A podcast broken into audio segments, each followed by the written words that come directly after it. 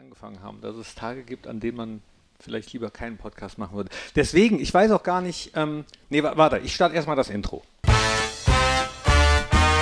Unibet Fohlen Podcast. Warm-up mit Chris und Flo.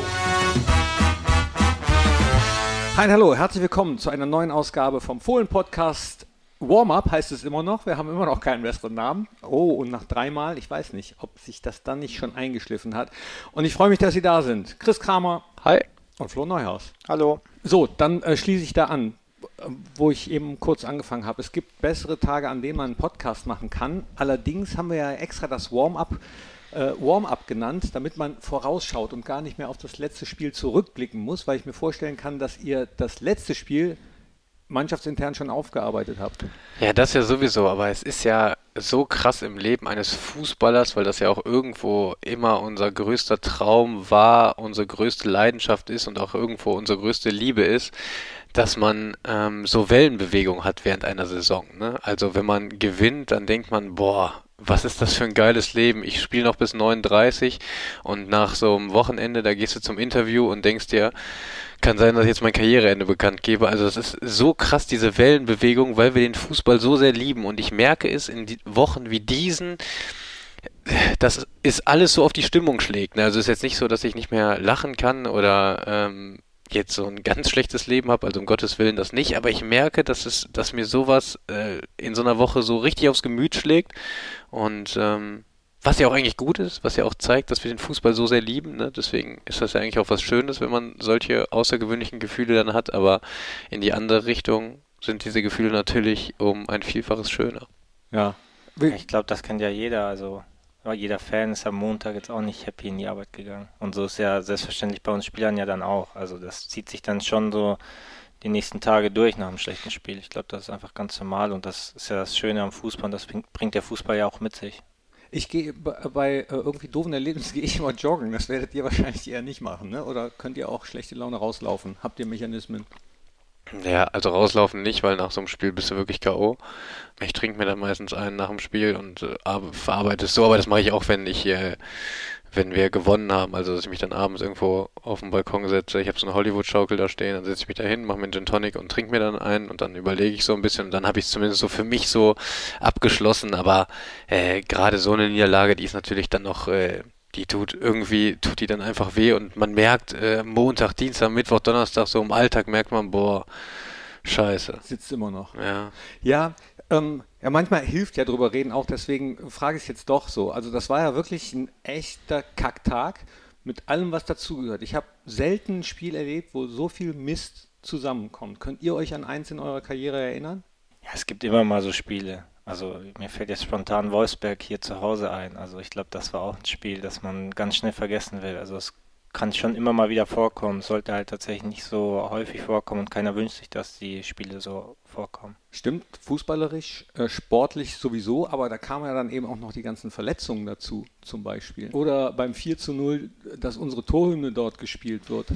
Also ja, also nach dem 4-0 und dann auch mit der Hymne und so, ne, da denkst du dir ja schon, also ich muss sagen, wir sind nochmal rausgekommen in der Halbzeit und wollten auch nochmal richtig mobilisieren und dann kriegen wir das 3-0 wieder aus so einer Situation, wo du denkst, es kann jetzt nicht wahr sein, weil wir eigentlich gut aus der Pause kamen und dann war so gefühlt so ein bisschen der, der Stecker gezogen und da habe ich dann auch gedacht, was ist das eigentlich für ein Tag, ne? Also zwei wirklich schwer Verletzte, dann ähm, unterm Strich ähm, sollten wir jetzt nicht mal zu lange drüber reden, weil ich merke schon, ich kam wieder echt mit, weil es echt ein cooles Training war, ich kam mit besserer Laune hier rein und jetzt habe ich jetzt gerade schon wieder, jetzt geht das, jetzt kippt das gerade wieder so ein ja, bisschen. Ja, genau, ne? Deswegen, okay. Ich, ich wollte wie sagen, ich äh, sitze ja im Büro so, dass ich euch immer sehen kann, wenn ihr zum Trainingsplatz mhm. geht und zurückkommt. Und dann kann man manchmal schon anhand der Gesichter ablesen, war es ein gutes Training, wie ist die Stimmung und ich habe schon wieder äh, viel Positives gesehen bei diesem Training. Was war denn so gut am Training?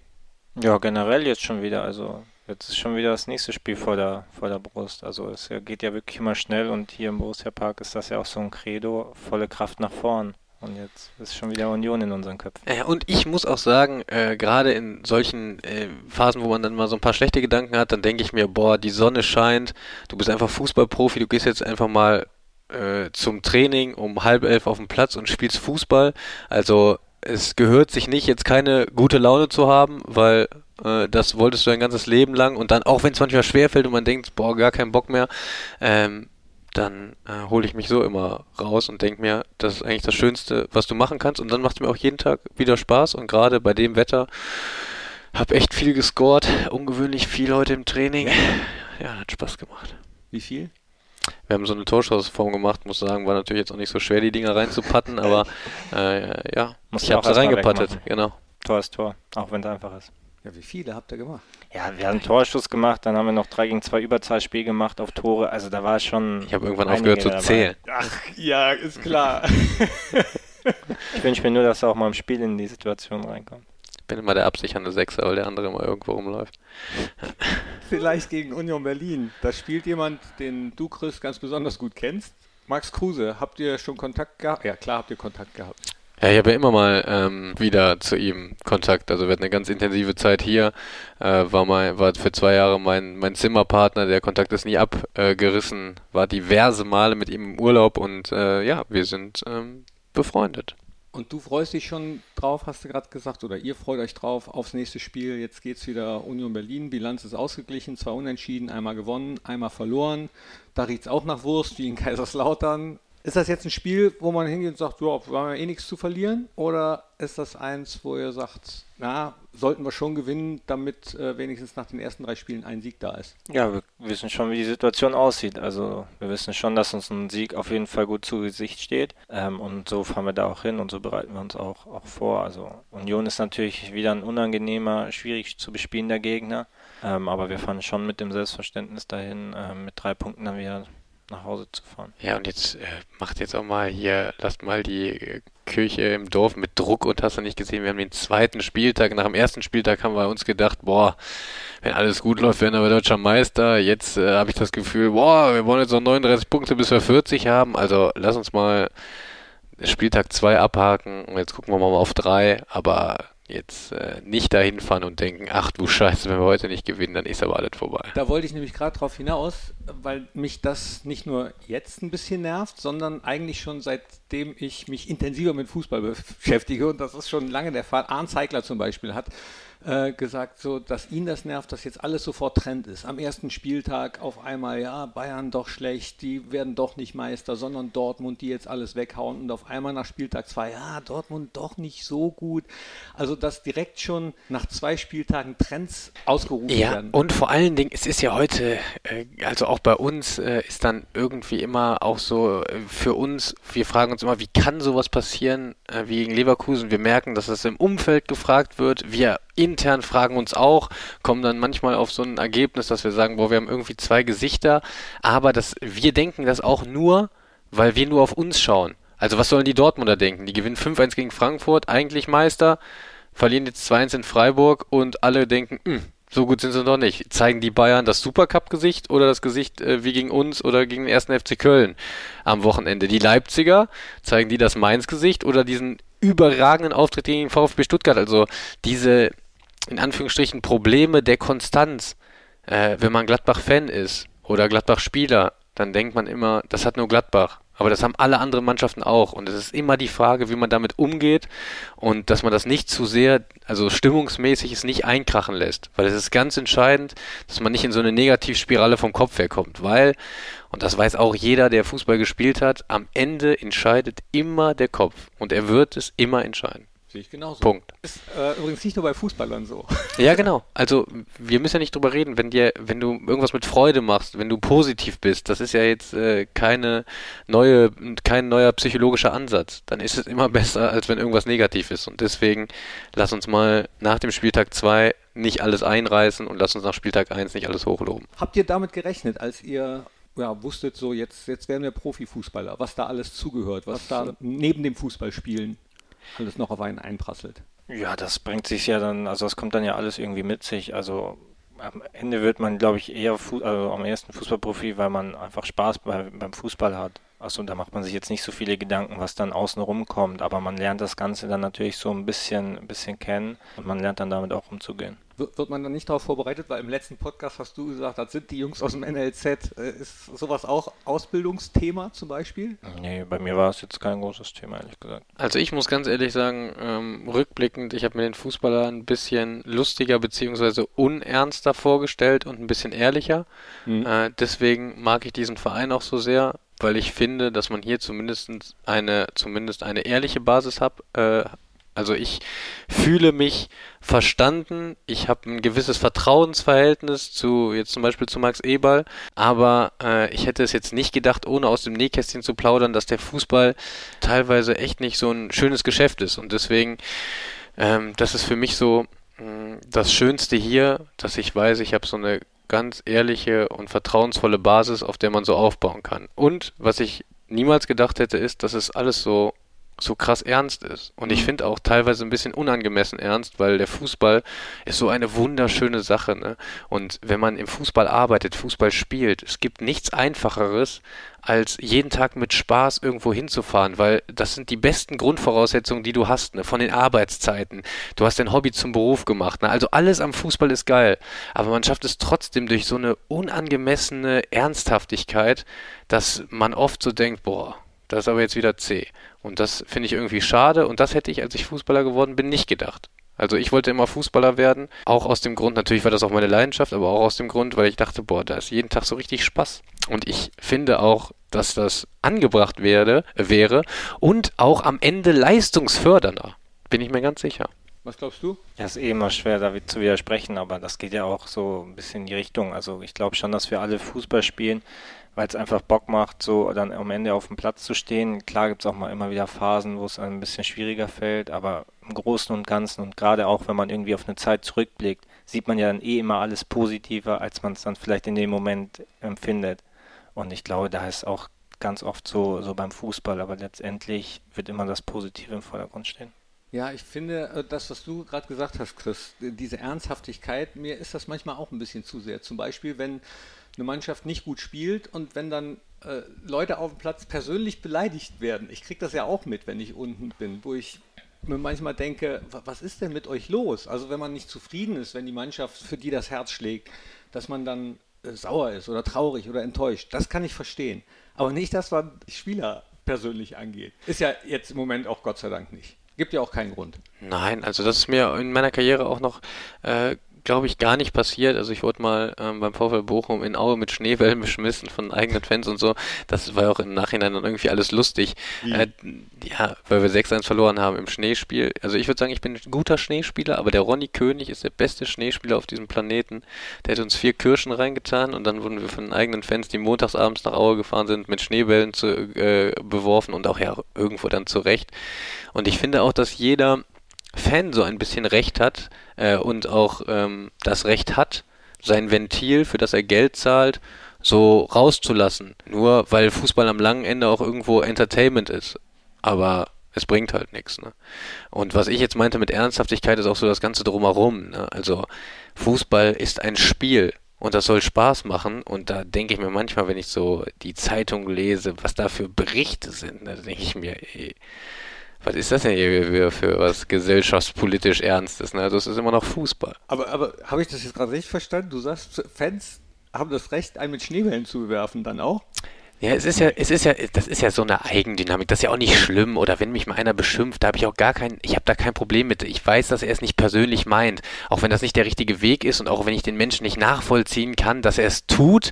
Aber der ist gerade voll sauer, weil, äh, er hatte eine scheiß Arbeitswoche, dann setzt er sich ja hin und dann haben wir nur hintenrum gespielt. Also er hat irgendwo ein bisschen das Recht dazu, man muss sich ja halt auch immer als Fan hinterfragen, ob das was, ob das was bringt. Wir hatten die Thematik jetzt hier in Gladbach noch nicht so häufig, muss ich sagen.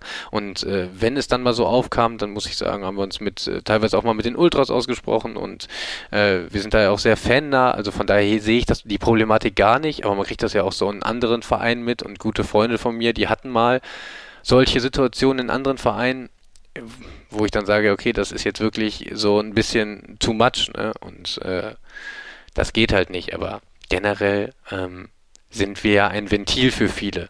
Und Fußball ist Entertainment und wenn man nicht entertained wird, dann hat man auch mal das Recht zu pfeifen. Da habe ich alles nichts gegen. Es darf halt nur, es gibt dann halt immer so eine Doppelmoral. Also ich muss jetzt wieder zehn Minuten erklären, das muss jetzt auch wieder alles schneiden. Ich muss jetzt hier wieder zehn Minuten erklären, um auf den Punkt zu kommen. Aber du kannst ja nicht, also wenn man mit einer jungen Mannschaft spielen will, die machen Fehler und dann kannst du nicht die auspfeifen. Dann sag nicht, du willst mit einer jungen Mannschaft spielen. Zum Beispiel, jetzt ganz, ganz einfach gesagt. Ne?